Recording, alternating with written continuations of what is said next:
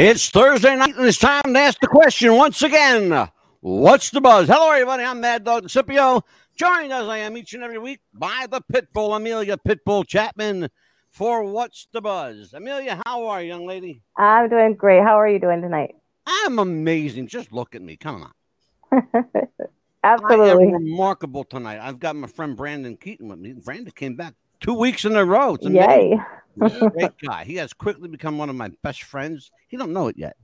Um, before we start this show, um, I want to tell Brandon while he's here, and so the other uh, remaining cast members uh, can appreciate this.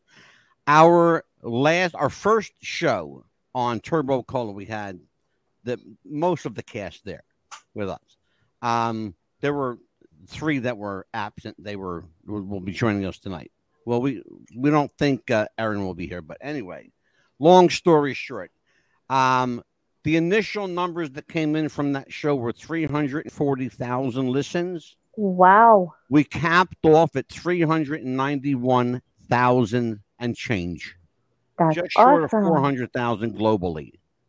Nice. And Amelia awesome. knows this now, and I will tell you guys, we are number one in Australia and New Zealand. We are the number one podcast in Australia and New Zealand. You can't make this shit up. I promise you. you. You just why would you want to? So welcome to WWTF Radio Network. As I said, Brandon Keeton's here, and so that means only one thing. It's Turbo Cola time, baby. Absolutely. Turbo- Yes. I'm gonna tell you what. Our first episode was remarkable. I was only missing a couple of people, but they were critical to speak to. Critical. So Brandon, uh, he he gathered them up for me, and we've got Brandon back. And let me introduce you to the remaining cast members. This is, uh, of course, ladies. We always go ladies first around here. Jordyn Denning plays MJ, Mary Jane Turbo Cola. She is uh, also known for Pam and Tommy, one of my favorite uh, miniseries on TV. It's a great film. I loved it. The Blue Rose and discussion materials, uh, among other uh, notable films she's been in. But Turbo Cola is the film of the moment for uh, our young Miss Denny. Welcome to the show. We'll get to you in a moment. And Magomba. Magomba. Anthony Notarile. Anthony uh, plays the character of Eric in Turbo Cola. He's also known for Mare of Easttown. Um, you've done a lot of film work, Anthony, but a lot of it uncredited. I found this out today. Um, yeah, I checked. yeah, absolutely. Oh yeah. Uh-huh. Um, but you've done a lot of work. A lot. You've been busy. Um, I'm going to talk about your character, a pivotal character too in Turbo Cola. But before we do that, let's get to the man of the hour, Brandon Keeton. You play uh, Officer Scott. Uh, also, you are the producer of the film, uh, one of the producers, I should say. Brandon is a former United States Marine, recently retired from active service, and he threw his life, body, and soul into film cinema, for which we are grateful. So let's Thank you. just recap, Brandon, uh, for the people who may have missed the first uh, episode. Uh, Turbo Cola.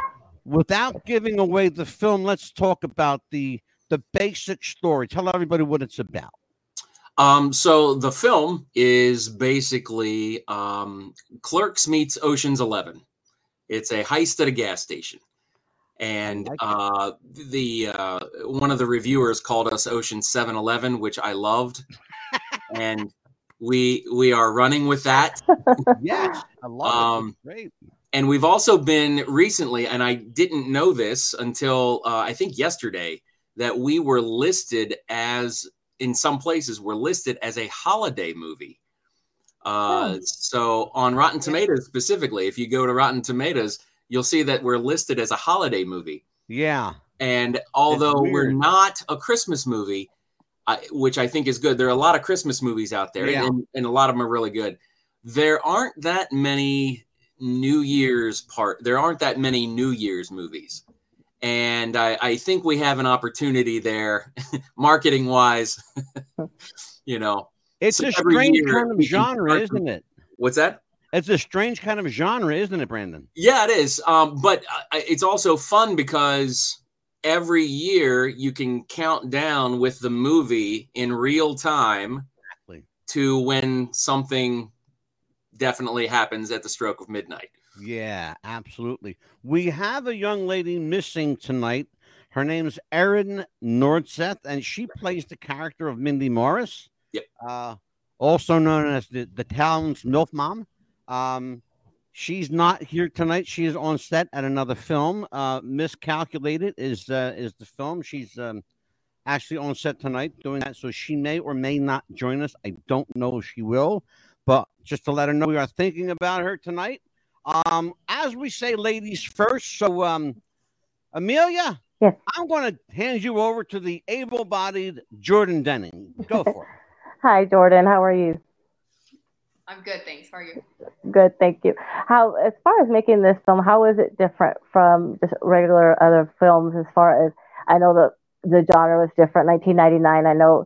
For me, I remember not using cell phones, and I know using the phones and seeing payphones. How is it different compared to our era? Now your era. Yeah, so that was something we wanted to do justice and pay a lot of attention to with even like art department. I mean, we're working in a modern gas station, so we were wanting to make sure everything was Y2K looking.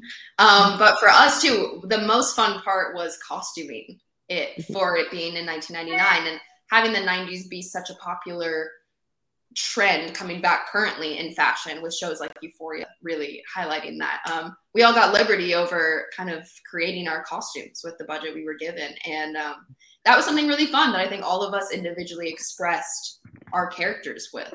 Um, and it was fun to see that kind of all come together. You know, Jimmy showing up in his like very gothic outfit. Anthony, you have one of my favorite costumes I've ever seen. right? it was so fun, and it gave us such such authority over our characters and over the creative design of them. Because Yeah. um, something I was talking to our director a lot about was was costuming and like how we as people, let alone as characters, express ourselves with our clothing. Um, so yeah, it was fun to do the research on that and to go back and watch some of our favorite movies, you know, from the '90s and kind of get inspiration, whether it was from Jennifer Connelly or um, Molly Ringwald or you know whatever kind of Yes. these iconic Mhm. '90s um, heroes. Oh, absolutely. yeah, that was really fun. Yeah. The Breakfast so- Club. yes, that was one of my favorites, especially since I graduated in 1990. That I tell you. Jordyn, um, you've done, and and Anthony as well. Whoever wants to take this, uh, uh, Jordyn and Anthony, both of you have done uh, corporate film as well as independent. Talk to everybody watching this um, who may be considering a, a career in film as an actor uh, about the freedoms and liberties allowed to you in independent film. How does it differ from the corporate structure? Anthony, you want to take it? Sure. Yeah, yeah, yeah. Um, I, I think for me, the reason that I love like doing independent film, even as I sort of like luckily get to like grow in certain areas of my acting career, I always want to come back to indie films because I think the thing I love most about filmmaking is like that collaboration, and I feel like you definitely felt that on Turbo Cola. And sometimes when you do Oh, yeah. So like I, I've done studio television as opposed to studio studio movies. Um, but I know it's it's very much even on, both sides. It's very much like you know they knock on my trailer, I come to set, and I go back to my trailer at the end. Whereas something like Turbo Cola, you're really like entrenched in it. You know, like we're staying in hotels together, we're rehearsing the scenes in like the lobby of the hotel, then we're getting to set. So we're sort of all cast and crew alike, surrounded Yeah. together throughout the whole process. What Anthony is telling everybody is absolutely true. I have had, you believe it or not, I have had experience on set. You spend a lot of time in your trailer, a lot of time in the dressing room, and you spend an awful lot of time back at the hotel waiting for a call. You may be on set for five minutes and then you go back to your wherever and spend a lot of time by yourself playing cards, eating, and drinking a lot of coffee. Yeah. That's what you do when you're on a film set. Television a little different. Anthony, tell everybody the difference between the primary difference in your opinion between television and film. That's like such a loaded. question. Uh, that's such a loaded. That's loaded. why I asked you, brother. yeah, yeah. no, um, I mean, I, I just think time matters a lot more in something like television. So if you're in like a 30 minute show, you Yeah.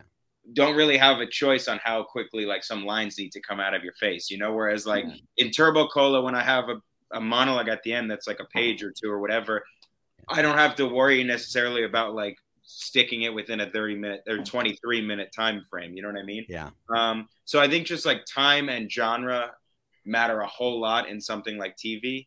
Whereas I think in film, you can sort of like weave into different genres a little easier. You can take your time on stuff a little more. Um, yeah, I, I think, I mean, there's like a million other answers too. So uh, that those are just two. But yeah, that, that's what I noticed is, Yeah. is, is the, exactly that. How about for you, Jordyn? The, that same question. Yeah.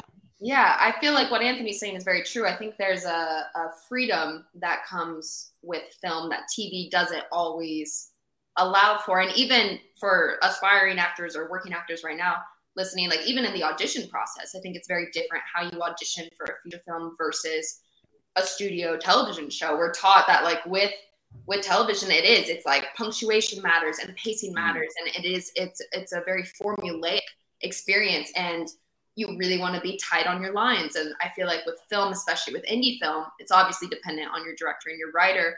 But a lot of times there's more freedom to take things at your own pace, to try different things, to to improvise, to change the lines around. And I think that's something we all explored a lot working together Yeah. as a as a cast on Right. something.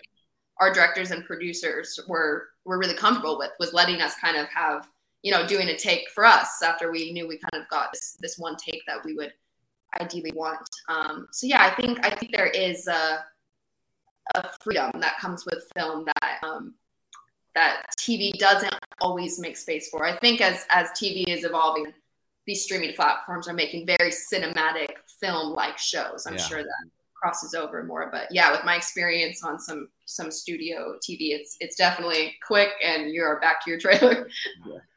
Let's give a little little shout out here. You were in uh, in uh, Hulu's recent uh, miniseries Pam and Tommy. Mhm. Uh, I love that. It was uh, tongue in cheek, uh, loosely based, very loosely based on uh, the uh, the Tommy and uh, and Pam Anderson, uh, Tommy Lee and Pam Anderson sex tape. Um, it was an interesting, a very interesting visual. Uh, Yeah. Put it that way. You'll know if you watch it, you'll know what I'm talking about. Coca-Cola a lot. Yeah that part that was um, just came through the agent that i just recently signed with and it was an audition for small part in the first episode and it was my first time working um, on a like a, on a studio set and so it was a really exciting experience it was definitely a learning experience too and watching it, it is such a machine when you're going on those sets i mean there Oh are hundreds, if not a thousand people working. You know, it's Oh, it's yeah. a large production, especially for a show like that. But it was really cool. And the in the segment I did in that is a flashback scene, so it takes place in the '60s. So going into hair, makeup, and wardrobe for that, similar to Turbo Cola being a period piece, I find that to be something that's really fun just to get into character. Um, You can get lost in, in a project like that. You really can. You can get lost in a hurry because you just become uh, like a cog in the wheel. This is you. You mentioned it perfectly. Uh, is it's a piece of machinery that just it just moves, it moves. and you're part of the you know one of the moving parts. yes. Um, Brandon, Sir. you're a guy who is uh, who is largely fearless.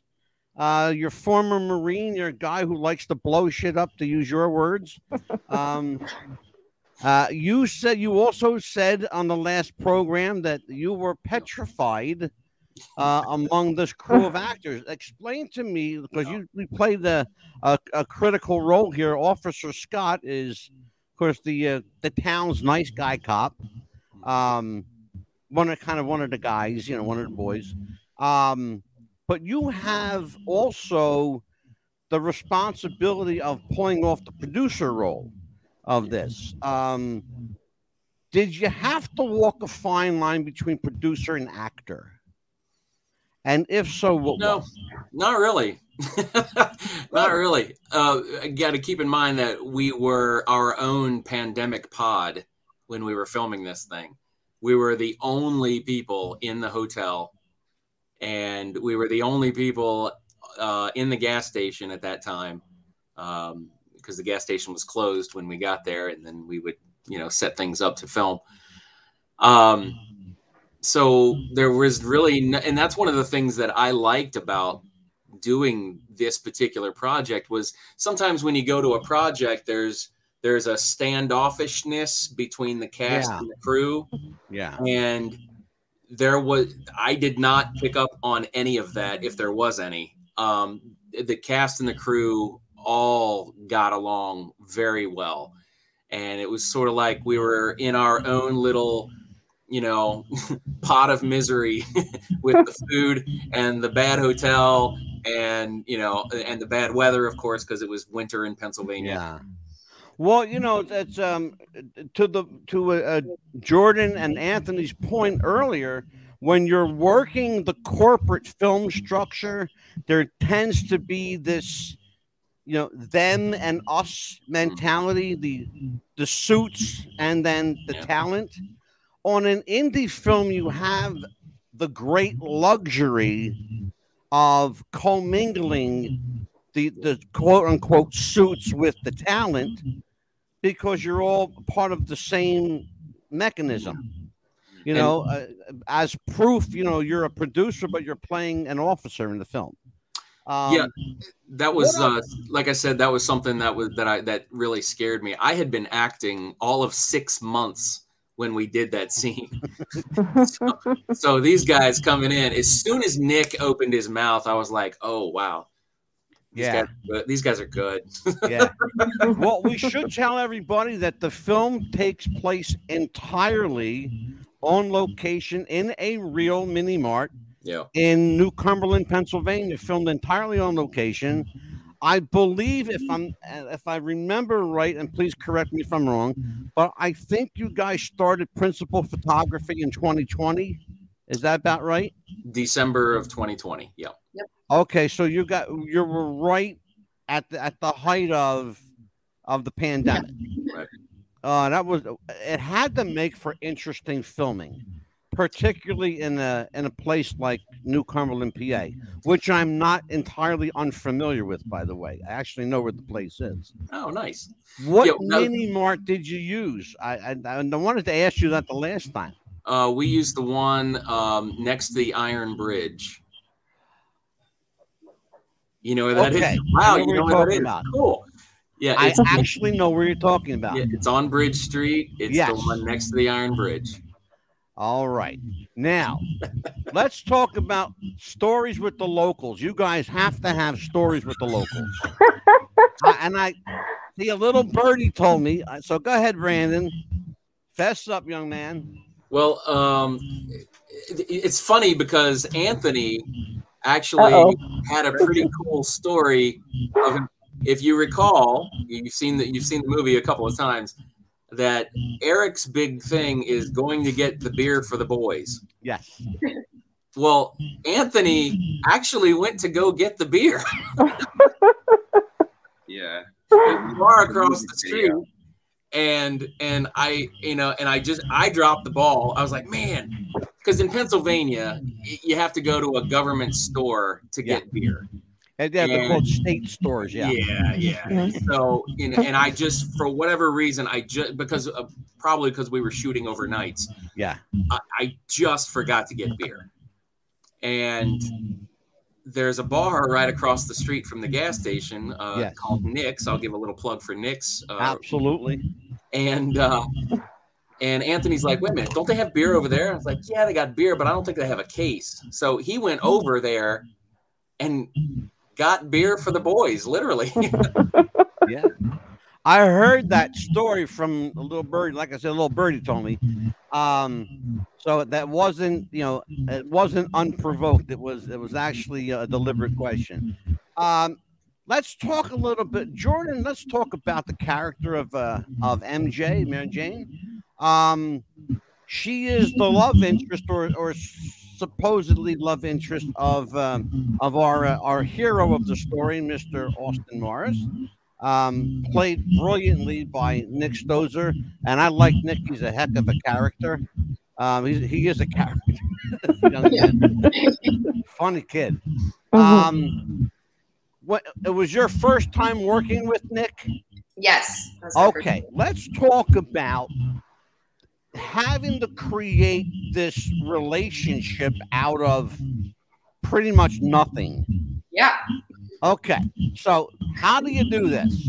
You meet So- the guy for the first time and so hi, I'm Jordyn. Let's kiss. Uh, how you- Icebreaker with most people. No. Um, me and Nick started FaceTiming uh, during just the pre-production process. I was living in Hawaii at the time, and he was in New York. And yeah, we just started FaceTiming to kind of like build a friendship and build chemistry. And by the time we got to set, I feel like we had kind of gone through all those those questions of just getting to know someone. We're able to connect um, quicker. But that first night we all got in. We got in on December eighth. It was my birthday. I remember and we were starting shooting the next day so we wanted to stay up the whole night so we could start adjusting to to shooting at night so we were shooting like 7 p.m to 7 a.m um, so the whole cast i mean we we just went into nick's room that night and all just stayed up talking and bonding. And and that night particularly i think it was so formative in building chemistry not only with nick but with, with everyone on set. Um, i had the privilege of knowing brooke and landon before filming that. So we already had our chemistry going as friends, but bringing in Jared and Anthony and Nick and Erin, it was, yeah, I think that night was was really important just to spend time and God, we had so much fun. Like, it just felt like summer camp. Like we would just be, I don't know, goofing around all night. I, I Anthony, I just found a video of us um, seeing. We were in the hotel room seeing who could like slide in their socks the furthest. We were like, No, but I don't even remember that, but there are so many like uh, just moments that people will share like nine months later of videos of us doing Yeah. stuff, and I'm like, I totally forgot we did all of this. and we were delirious. We weren't sleeping. Yeah, we were delirious, and there were so there were so many two moments of like us as a cat, as like especially the six of us like running and stuff and talking about the characters. But there were like equally as many moments of us just doing ridiculous dumb stuff that had nothing to do with the movie. And like there's like just like what Jordyn just said, it's like it just brings such a fun memory of like how delirious we were for that whole time period. yeah. Anthony, when you're when you're on a, a new set, how do you bond? How do you prepare to work with uh, with your prospective new cast? And uh, do you have any little particular quirks that you that you um, engage in? Uh, when when we actually got so so I had like, this was the first time I had like made this request, but I felt like it was important because of the character. I had told Luke, the director, I didn't really want to do many rehearsals pre getting there. Like once we got there, I said, use me as much as you need, but sort of Yeah. like on Zoom leading up, because I, I I just wanted there to be a distance between like Eric and everybody else, so I could treat them. I don't know, Right. just so I can have some like fun spontaneous moments of really being in a jerk to these guys. Yeah. Um, and it just helped with that thing. But then when I got there, I was also as Anthony was like bummed because it felt like the five of them were like so tight, and I'm like, oh man, they're all friends. Now I got to just sit here alone in this hotel for six days. They're all um. So That's that's kind of why I asked you because I heard that you you're kind of the protagonist of the story, but you were also maybe protagonist. You mean, or you mean antagonist? Do you mean the bad guy or the good guy? no, I'm I, I no not the bad guy. I don't mean the antagonist. Oh, you mean the good guy? Talk to me. What do you mean? okay, here, here- here's what what I mean by that. There, we're going to see a, a clip tonight. It's a critical clip. It's the turning point in, in my opinion. And Brandon, you may or, or may not agree with me. I think you'll agree with me. It's the turning point in the film where we finally see vulnerability from our you know, gun wielding, you know, menace here Mhm, um Jimmy, right? mhm. So so Jimmy is this, you know, tough guy wannabe, right? That all comes to a crashing halt based on what you say and what you do. I'm not going to give it away right now, but we're going to see a little clip in a bit. So di- do you do you find it helpful for you to kind of remove yourself a bit to create a, a little like a little headspace for yourself? Uh, I think it depends on the role. If I like, so when I was saying I didn't really want to do a lot of rehearsals, it was more for the pre big monologue at the end from Eric. It was more for that like first scene I had where I just am throwing stuff in Nick's face and being a jerk to everybody. Yeah. Um, but you know, once we got there, that all sort of went out the, the window anyway because I did rehearse so much with them and like Mhm. I ended up getting so close with them before we even started filming.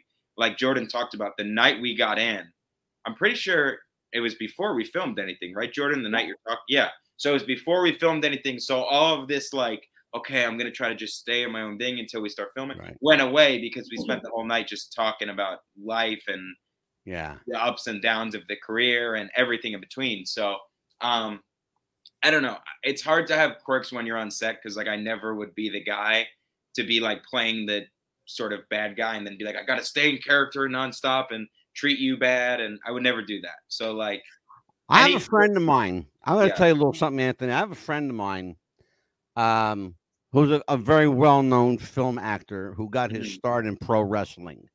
That's my background. Is pro- interestingly enough, professional wrestling. There you go. Um, he has this particular quirk. That's why I asked you if you had any quirks. Um, he has to play with a roll of quarters. He, I don't know why hmm, but it, he connects to a roll of quarters. He has to play with a roll of quarters while he's on set and before he does a scene. There's something calming about that to him to play with, you know, this change in his hands. Um, Jordyn, do you have any weird quirks like that? I'm trying to think. Um, I feel like when I'm working on set, I like to get involved with my environment as much, whether that is involving some type of like prop thing. I feel like that grounds me into a scene really well. Mhm. I don't think I have a quirk like he does of like moments before set. Sometimes music, especially if it's an emotional scene, Mhm. I can Yeah. just go into my own world in headphones. And music is something that affects me so much as an actor and, and an artist. Um, so finding something that's in a similar tone of the material I'm about to work on. Yeah. But no, I don't think I have any any physical quirks yet. Okay. Amelia, questions for you. Uh, yes, I was going to ask Anthony. Uh, you know how you were saying that you all, you know, were talking and everything the night before the set. Uh, during the movie, did anybody play any practical jokes on each other that was so funny that you have to remember? For me, I, I really, I, I mean, we we busted Nick's chops a good, Yeah. good amount throughout that whole. Yeah, but I will tell you, most of the like pranks, if I were to do something, would be Mhm. on camera to Nick. Like I would, especially bef- like when I'm still just sort of like the light, goofy jock guy, and not like serious at the end. Like I would just always try to make Nick laugh on camera as much as I could, which actually helped just keep things fun for me. But um, yeah, I would do like the stuff. I there's a scene where I throw a lot of stuff in his face. I think I was just trying to make Brooke laugh, but that's not like in the script. So I was I just would screw around a lot with Nick, but it would always be recording. So we got like really good. I'm only interacting with him for like ten maybe total minutes of the movie, but it feels like such a fun relationship we have because we we kept it so loose, and I was sort of I guess playing pranks on him like while recording.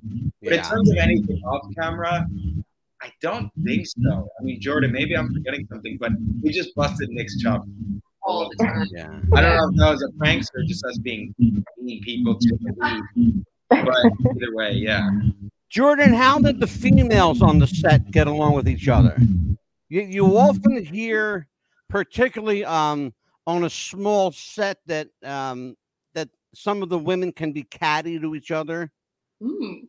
Yeah, it, believe it or not, I'm not making Yeah, this no, I believe it. um, yeah, I was close friends with Brooke prior, so there were no curveballs thrown there.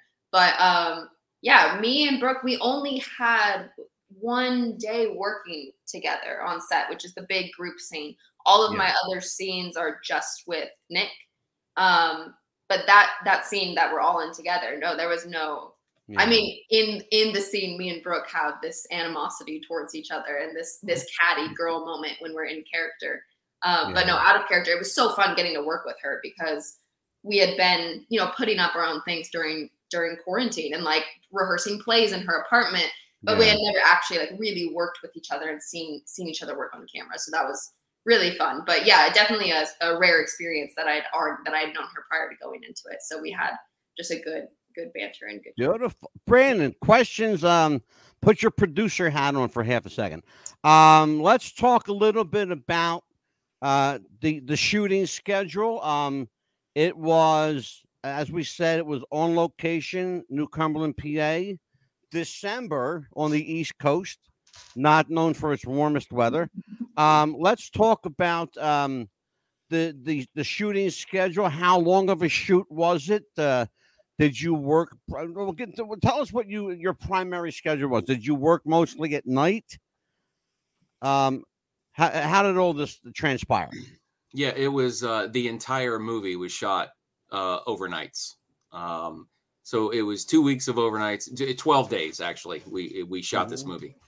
Now um, you may be thinking to yourself, twelve days. Wow, that's really cramped, and, and it is. It is really really cramped for a feature film. Um, however, we did a couple things to make sure that we were able to meet that deadline. Uh, one, the director is used to working commercials. That's what he does for a living. So he's used to working and condensing information and getting the most out of his actors in a short amount of time, Oh boy, which is awesome. yeah. Uh, the second thing we did was we built into the schedule about an hour and a half to two hours every night. Bec- again, because we were the only ones in the hotel, we could use their conference room and block out the the the, the gas station. So every night, uh, for about an hour and a half, maybe two hours, we would have a rehearsal with the director in in in a mocked up gas station before we went to set. yeah. So that helped out. And I didn't know this until like day six, but the actors themselves were so professional that before they got to that rehearsal, they had already been rehearsing for mm-hmm. about two or three hours on their own, which talks with, to their with each other. with each Yeah. other in, in each Wow. other's room. Yeah. So that's definitely speaks Well, to their bravo. professionalism. Yeah, absolutely. And we had a kick and honestly we had we had the most kick-ass AD, uh, the assistant director, Neva, who feared no one. She's like a four foot two little Indian uh, girl, feared no one. And she was awesome. and she kept us on schedule too. Look, you know, when you're four foot nothing, you know, you got to make up for it somehow. you know, what you lack in size, you make up in sheer ass kicking attitude. And she had it. Take it awesome. from me. And Anthony, we're going to take a look at your pivotal scene in the film. Hmm. Um, I'm not going to set it up. I'm going to play it, and then we'll talk about it after. Can we do that? Sure, yeah. Let's Am I- roll it. Am I gonna? Uh,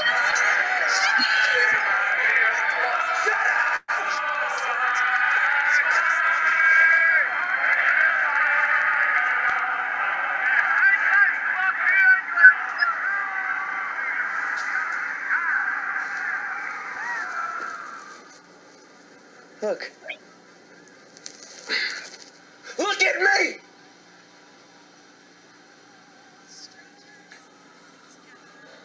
I've only got about 10 minutes before I pass out. Oh my god, oh my god. No, no, no, no. No, oh God. Here's the game plan Jennifer, Jimmy, take me to the car. Jennifer, since you're not high on God knows what, you drive. Jimmy, bring the gun. What? He didn't shoot me. Did you? I. Say it with me, Jimmy! I didn't shoot him. I didn't mean to. Jimmy, hey. Look at me. I don't have time for this. No, say it with me, Jimmy! I didn't shoot him! Someone came in to rob the old quality mart. Naturally, I stood up to that person. They shot me and ran off. Jimmy over here picked up the gun. Right? Jimmy? You picked up the gun? Yeah. Austin? You I need you to get all this money off the ground. We don't know where the money came Yes, from. Swearsky, yes we do. A bullet hit the ATM and short circuited it. He's right. I, I saw it. Of course I'm right. So you need to get the money back inside. Oh, how are we supposed to do that? Uh, there's probably a way. I'm sure. And then erase the tapes. I don't think No, no, there's. no. If, if there's nothing missing, Austin, then it doesn't matter that the But tapes it- melt. No, no. That was an amazing scene. Thank you. That was an Thank you. amazing scene. We talk about uh, the the last time we had um, uh, Landon here, and we were talking about his character. Uh, Jimmy spends the entire film wanting to use this gun. Would you agree with that, Brandon? Uh, He's just well, itching to use it, right? well, Jimmy thinks that the world is going to end and that he needs it, so he thinks he is going to have to use it. Even to the point where Officer Scott was in the mini mart, and behind him, Jimmy's brandishing his weapon. Right? Well, I, th- I think that uh, once again goes back to what Landon was saying about the character that every time he's with a group, he's posturing, he's Yes. showing that he, you know, it's not real, the real Jimmy, basically. Yeah. So he, that was a point where he is posturing. Yeah. and it was it was uh, the character of Eric Anthony's portrayal of Eric that shows that vulnerability. Here's the guy who who takes a bullet to the shoulder. You know, he's not he's uh, clearly not mortally wounded. He's got you know an, a, a, a braze wound. So, but he's still cognizant and coherent. So, uh, Anthony, let's talk about Eric in that moment. Um, you're clearly the catalyst for that scene and what transpires next. Um, as roles go, it's a small role, but it's critical. Talk to me about the importance of that role to you. it's so funny uh, because I loved the role and the character even when when I had like signed on to it, or I think right when I was cast, it was actually I Brandon, correct me if I'm wrong, but by the time I had originally agreed, it was just that first beer scene for Eric. And then I think through rewrites, and I was like, okay, it's a super tiny role at that point, but it, I was still like, okay, there's a fun character, and I could do a lot of fun things with it. And then that gun scene got, or that scene that we just watched got added after I had agreed, which I was very happy about, even just selfishly to have like a cool moment. But I think that it's the I like I've done cool leads in indie stuff and I've done like network roles or whatever, but I think it's my favorite character because of how much fun I had with it, but also because it was a nice challenge to play a sort of 90s jock that we've always seen before. Granted, I'm much shorter than most of the other jocks that we've seen, so that was interesting.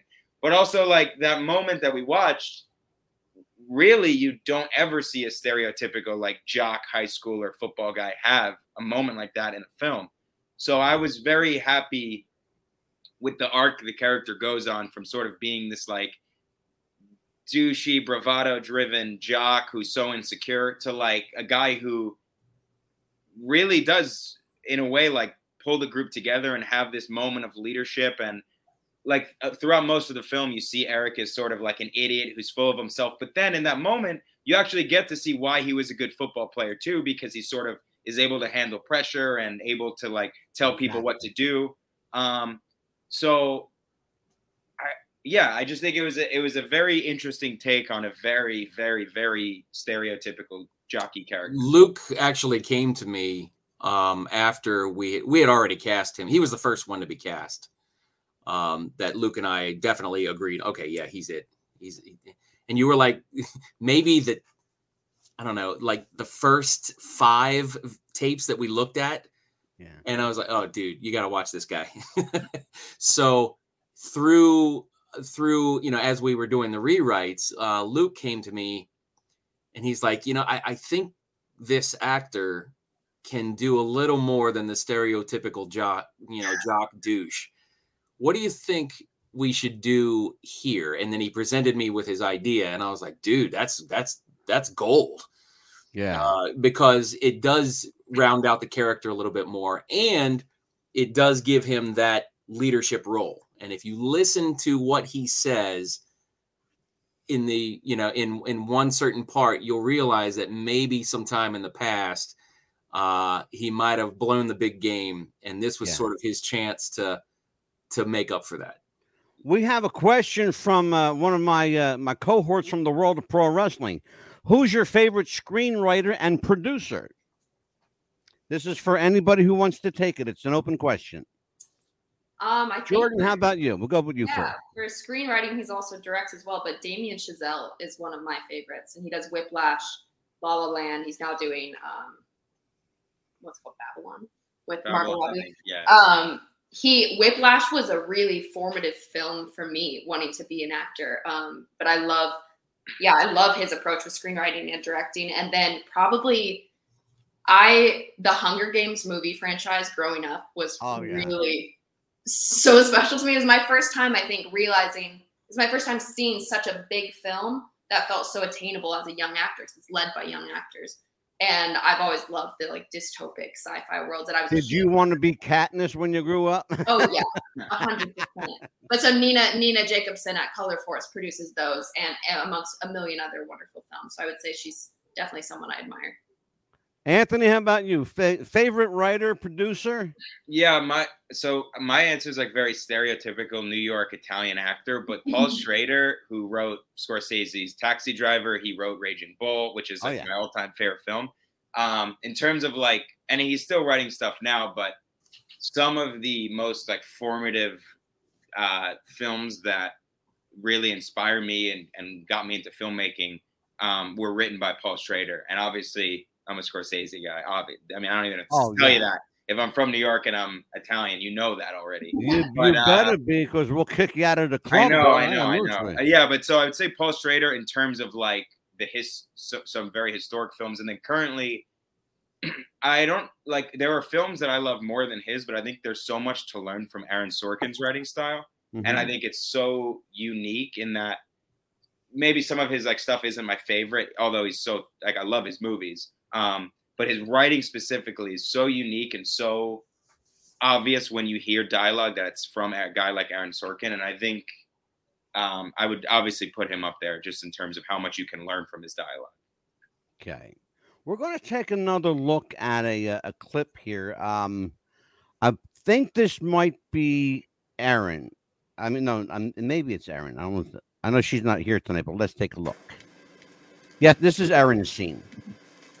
I got to give Erin a shout out. She was supposed to be here with us tonight, so in honor of her commitment to the show, we're going to show her clip. Long night? I'm fine. Golds, please. Coming right up. It's gonna be 425. I got exact. I'm impressed. Experience right there. Looks like your little girlfriend's mad. Not my girlfriend.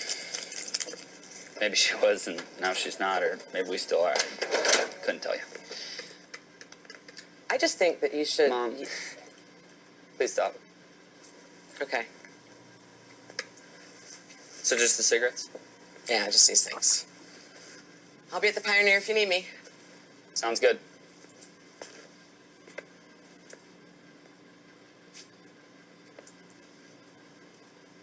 What? I'm leaving your father Wow. tomorrow, first thing. What? What kind of what? Like I don't I don't know no, what that, or that's that's cool. But really, I want you to be there where? at the prison if, if you want. Why? Just if you want. Mom, I don't want to spend the first day of the new millennium in Well, I just thought prison with my. It's a no. I'm not gonna do that. You gotta do what you gotta do, and you gotta do it by yourself, kid. Harry's a smart kid. Smart ass, but still smart. That'll get you in trouble someday. Thanks. Don't you need to get a drink with your friends? Yeah, I should grab a drink. I, you should grab a turbo cola.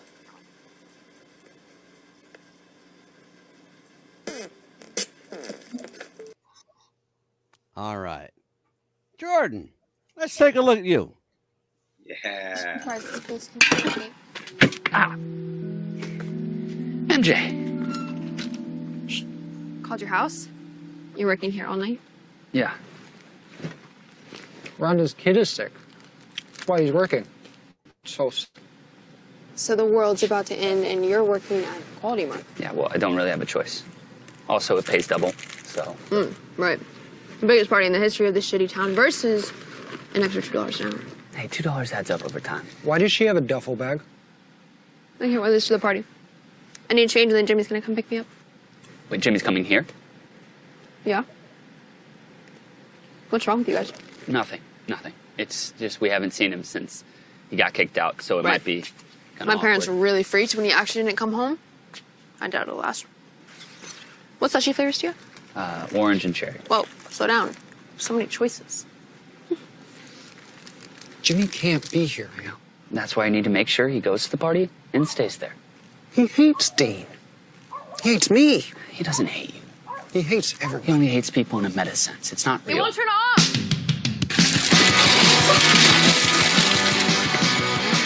Let's watch out for Jimmy.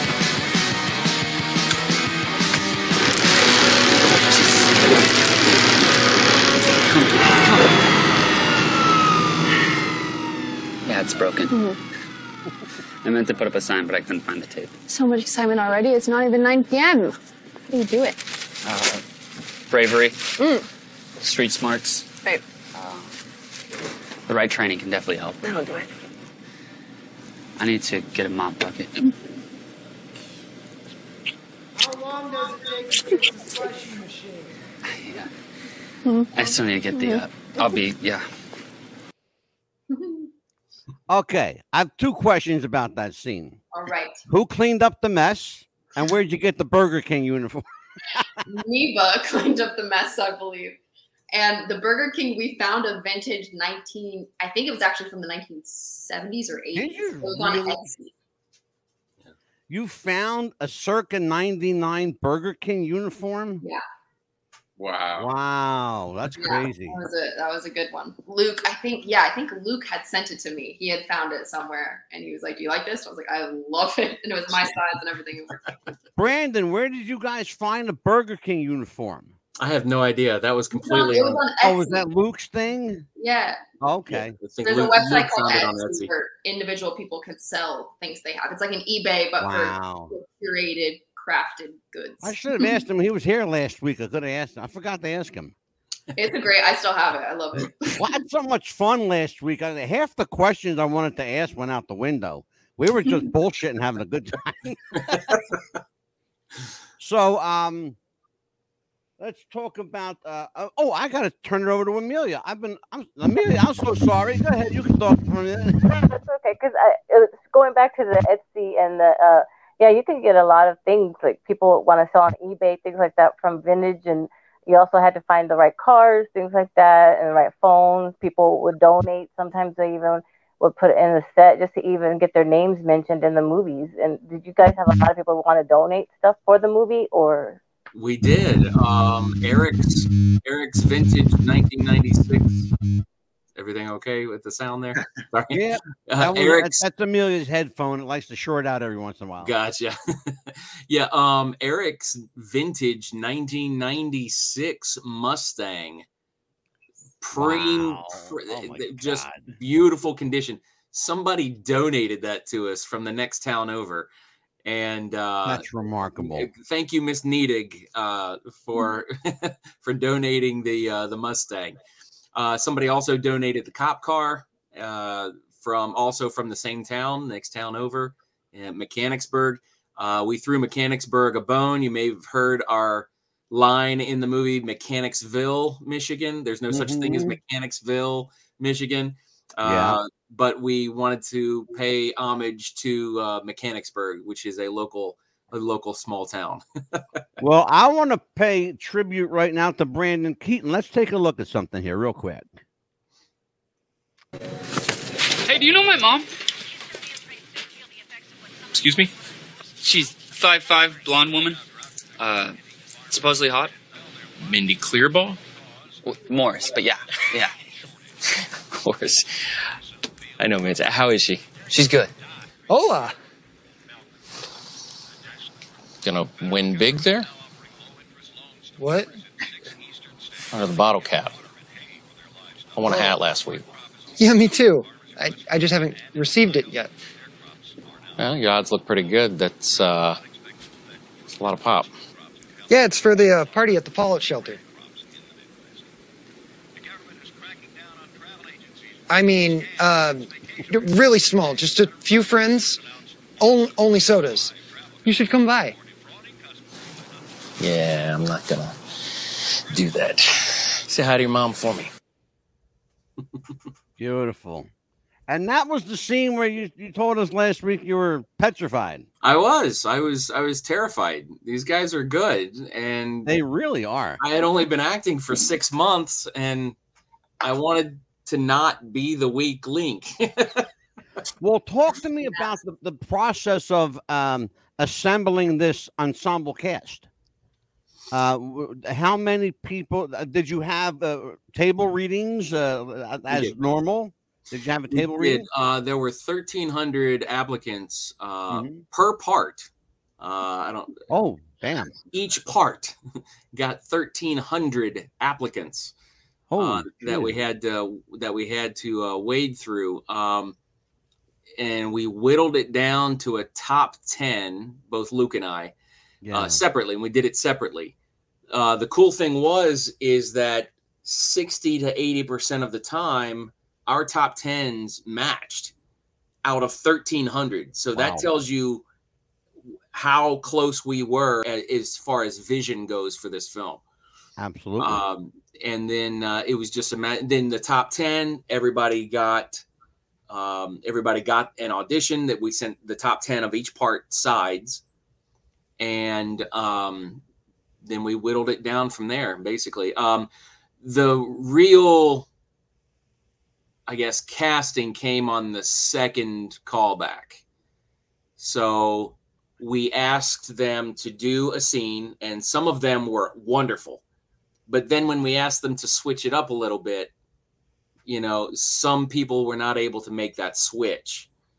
And and that i, I would say that got rid of uh, probably about 70% of who we were looking for wow. um, so you know once we got down to you know a final three then uh, then we had our final callback and it was just like we wanted again because it was covid we wanted the top three of each character to be able to pull off the part right. because we did we didn't we it was just a contingency plan and it actually happened we actually had to implement it yeah. uh one for one of the characters swearsky yeah. um the the guy who we cast originally as swearsky uh he had to drop out uh for for Mhm. covid reasons but he he did a wonderful thing and he let us know three months before we started shooting he didn't wait until the last minute which which makes me want to work with him more now I'll tell you what, uh, call it, you know, uh, fate or serendipity, but Jared was brilliant. Yeah. Fucking brilliant as Swearsky. He was great. He was Oh, amazing. remarkable. And Jared became my new closest best friend last week, in case you missed that show. The- Um, Wait, let me just shout out Jared real quick because he's also one Yes, of my please, best friends. absolutely. He's one of my best friends too. Uh he yeah, I agree. Like it's crazy that it was never not gonna be him. We we got lucky having him. But also it's like one of the first things he's done on camera. And so yeah. for him to like have such a pivotal role in the movie and crush it and just be such a natural, it's like I, I just want to give him a big shout out because he really is so amazing in this film. It's funny, Anthony, you say that because last see when when I when I do an interview, I go in knowing an awful lot about who I'm going to talk to. Um, I knew that there were two people that was their first time in front of a camera. I knew Jared was one of them, uh, and I knew I I knew that day that the cinematographer was the other, who's not used to being in, in front of the camera. Oh yeah, that little scene. Yeah. Yeah. Oh, Um, great, great guy. And I forgot his name already, Brandon. I, I apologize. dennis But- was the cinematographer Th- um thank you. Yes. kurt Uh, yeah. kurt Okay. was uh was the cameraman yeah Okay, that's it. Um, Cameo. yeah, it would. It. I don't think, and I'll be honest with you, I don't think it would have been the same movie without Jared. It he mm-hmm. just brought that it factor. It had to be Nick and it had to be Jared and it had to be Anthony and Jordyn and Erin. It had to be that cast and Brooke and Landon. That was the ensemble cast. I have to tell you, my friend, the someone came to me and asked me to put a bug in your ear, and I'll tell you off camera who. But someone said Turbo Cola 2 the day after. and they're already writing a script to get me to get to you. I can't make this up. They're all they're already writing a sequel to your movie. Tell, him not to do that. Okay. But the, uh, the idea is there. Turbo Cola 2. It's got to be a part two somewhere. We Well, have we- to find out what happens to Eric. You know, we got to find out. Does you know we we are left with the implied idea that Austin takes the money and runs, but we don't know. You know, we don't know does she fall in love with MJ or does she tell him to go to the curb? We don't know any of this stuff. So there's there's got to be some kind of m- maybe an answer and a, perhaps a sequel. And you're not saying fucking thing, are you? Brandon's tongue-tied, Brandon's got tongue tied to some contractual things that he doesn't want to speak about. I hear uh, you. Absolutely. That means silence in this business means there's a part two working somewhere. No, no, there's not. He's writing an Eric movie where it's just me. Yeah, right. and and mo- mo- if I could switch the subject here, here here's Sure. what here's what I love about this cast. And you mentioned that it had to be, you know, Eric, it had to be Anthony, it had to be Jordyn. Uh, Anthony just did a short film, and both Nick and Jared were in it. they just wrapped last weekend.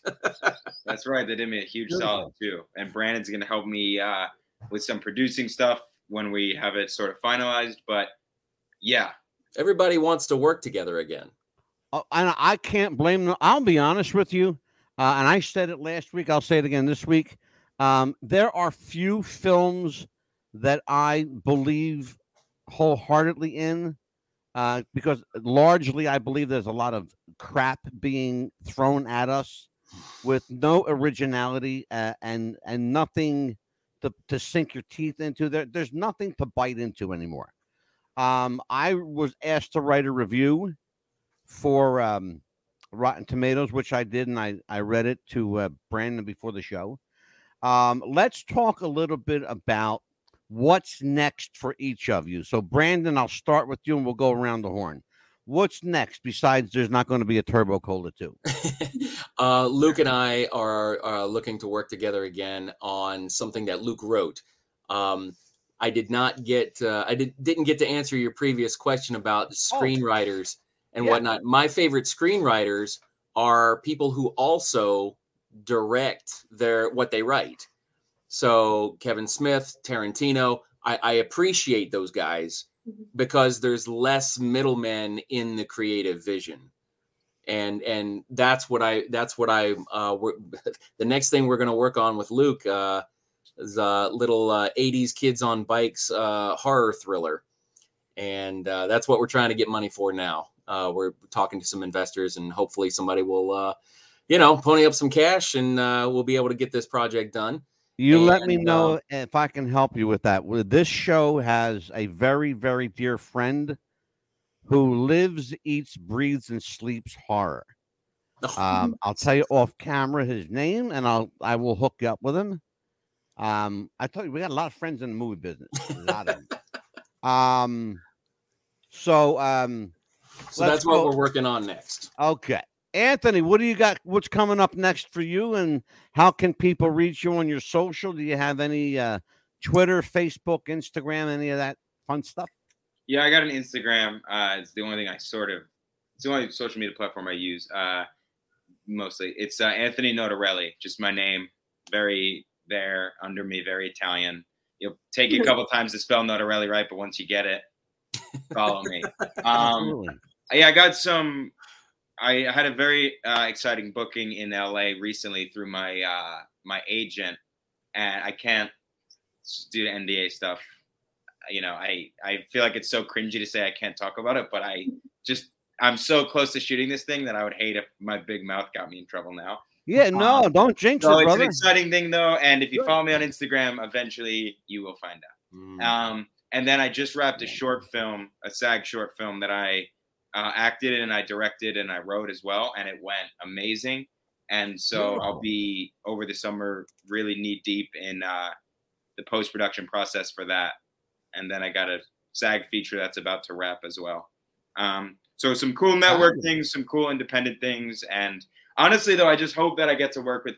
This is no BS. Like I really hope that I get to work with everybody who is involved in this project again, whether it's on the same thing or just throughout life. We sort of find each other. But man, I hope the next projects I do all involve somebody in some way from Turbo Cola. Oh, I, I hope so too. I, I have to see those guys again. Maybe Turbo Cola 2. I'm going to bust your chops, Brandon. Jordyn, what's next for Jordyn Denning? What's, yeah, uh, I have do you got some, going on? I've got some things that I wrapped that are be, that should be coming out soon. Um, the quickest thing to come out, I believe, will be I'm in an episode of Animal Kingdom opposite Denis Leary, so that was fun. That's coming out in Yeah. July, and then I've done um, two features since then that are both in post production, um, the Beautiful. Blue Rose and discussion materials. Um, Terrific. discussion materials I wrapped at the beginning, like March, I think we wrapped that. And then um yeah, so that and and I'm in the early pre-production process of something that I'm writing um with a friend. So that is an exciting new feat for me. it's amazing how many people, Brandon, how many young actors these days want to do everything. They want to act, produce, write. They're- They want to be totally immersed in every aspect of the business. You never mm. saw that years ago. No, and it It- makes complete sense though if you think about it. It Because really does. Is that is that a new phenomenon? well, it, to- is, to, it like, is this it's a fairly generation? Yeah, it's a fairly new phenomenon. But if you think about it, it makes complete sense. There, Mm-hmm. this new generation's coming up on YouTube and TikTok, and Yeah, you know well, they're yeah, making their own videos and content anyway. True. So why not take it to the next level and and and see what you can do with it? And they're and they're unafraid to do it. That's pretty cool. Yeah, yeah, absolutely. Well, look, if you're going to be in this business, you got to have, you know, a steel set of cojones. You know, Yeah. you got to have brass. With the writing thing. I think as an actor, it is such a it's such an industry that can feel really powerless. Like you are like there are these gatekeepers, and I Yeah. think a lot of actors now that we have access, obviously, to creating our own content in a way that we didn't before. Mhm. But I think, at least for me, there's such a sense of control and productivity. Um, yeah, feeling like you kind of have autonomy and, and don't have to be waiting or relying on other people. I feel like it's a very common thread through our generation, not just wanting to like sit and wait for a phone to ring, but just Yeah. taking the tools we have and you know the producers we've worked with and like trying to put all the pieces together to to make our own things and kind of Well, I'll tell you why. I can't wait to see everybody's next project. Amelia, yes. tell everybody's what's next for us. What we got coming up, kid? On June 29th and 30th, we got uh, Pearl Jr. coming on for Michael Jackson Part 2 and 3. And on July 5th, we have a conspiracy theory episodes coming on. And also, we have on July 7th, we have Angelo Capone. He is a uh, Jerry Lewis impersonator. And we have a special surprise guest coming on that day. Angelo Capone is, in fact, the country's leading Jerry Lewis impersonator. Mm-hmm. Um, he doesn't call himself an impressionist. He is a Jerry Lewis tribute artist. Mhm. Um, he is a remarkable talent and proud to say he's a friend of mine. Right. Um, we have, uh, and I'm going to announce it next week, but we have a game changing guest Yes. coming on the show in September. hmm This is how far I had to book him in advance for this show. And also, we have on July 10th, actually, we have somebody's birthday coming up. My birthday coming up. Yes. yes. And I'm then on celebrate my birthday by bringing some remarkable guests on. Yeah, and July 12th, so far, we have a gentleman by the name of Thomas Ryan. He is a New Jersey film director. He is a New Yeah. Jersey based film director who I am one of the people I'm going to hook up Brandon Keeton with. Um, so, uh, but that's just one of them. I got a couple of That's people just I'm going to give Brandon. So, Mhm. when you guys, when we get off, to stay where you are. Mhm. Um, if you have commitments, you can go. But Brandon, I'm going to keep you here for a minute. Yeah. Um, yeah, we got a lot happening. Uh, September is going to be a game changing month. I have a the mother of all guests coming on. I can't say anything yet. I am I'm not allowed to say anything until we're two weeks out. Absolutely. But this was an amazing episode. Thank you to my friend. He's right here in our chat room, Jimmy Shands. They call him Jimmy Thunder from down under. He is our man in Australia and New Zealand. He brought us the news today. We are number one in Australia and number one in New Zealand. That's real. That's that's no BS. That's for real. Um, and we are just shy of the 400,000 mark for episode one of Turbo Cola. So let's see what episode two does. We have, uh, Absolutely. and oh, go ahead, Amelia. I'm sorry, dear. Oh, also, if you uh, haven't yet, please uh, be uh, come to our group. Uh, What's the Buzz group? We have that, and Do that. Yeah, tell everybody where they please can reach become out. a member of our group. It's a brand new group that we started up as well. Beautiful. Yeah, and, and it's growing our rapidly Instagram. too. Yes, and on Um, Instagram. I also want people to support Turbo Cola. So Yes, rent the movie, buy the absolutely. movie, buy the merch. One Merchandise. thing that I do on this show, and I'm offered free merch all the time. I buy merch because I believe in my guests and I believe in their their product. I, uh. Amelia and I have purchased Turbo Cola T-shirts, and that we will wear them proudly. And I want everybody, if you uh, if you have Amazon or Netflix or any any uh, pay service, there's actually a movie theater not far from me that's actually showing Turbo Cola. It's actually being shown on the big screen in selected theaters. It will be Um, showing in Tampa very soon as well at the old movie theater that we Yeah. have in Tampa. It's gonna be sure I is. saw the previews. Brandon, is Absolutely. It playing in LA anywhere? Say again, Jordyn. I said, Brandon, is it playing in LA anywhere or California? Or New York? or New York? Yeah. I didn't And I know. know we're gonna be watching it as well on TV. But, I'm not, yeah, I'm not I supposed will- to say yet. I, I encourage everyone to uh, to go out and support this film financially. Don't just give it a thumbs up. Spend some money on it. It's the little film that could and did. Um, we know a little something about that. Five years ago, this podcast was a dream. Four and a half years ago, it became a reality. So uh, we went from virtually nothing to literally now broadcasting to, to more than 300,000 people consecutively on any given night. Um, I'm honored that, that you believe in us, that you spend your time and energy with us. So, on behalf of my audience, thank you, and we love Yeah. you for Amelia, Absolutely. for Brandon, for Jordyn Denning, for Anthony Notarile. I'm Mad Dog DeCipio. Take care, everybody. Till we see you you. next time, continue to ask the question What's the buzz?